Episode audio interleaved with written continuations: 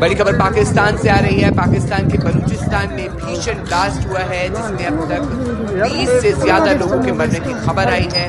बताया जा रहा है कि 70 लोग इस ब्लास्ट में घायल भी हुए हैं जानकारी के मुताबिक घायलों में कुछ की हालत बेहद गंभीर है। धमाका बलूचिस्तान के जिला मस्तूर के अल फलाह मस्जिद के पास ईद मिलाद उल नबी के जुलूस को निशाना बनाकर किया गया है।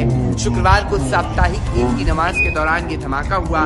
एक अधिकारी के मुताबिक विस्फोट एक मस्जिद के पास हुआ, जहाँ स्थानीय लोग ईद मिलादुल नबी का इस्लामी अवकाश मनाने के लिए इकट्ठे हुए थे।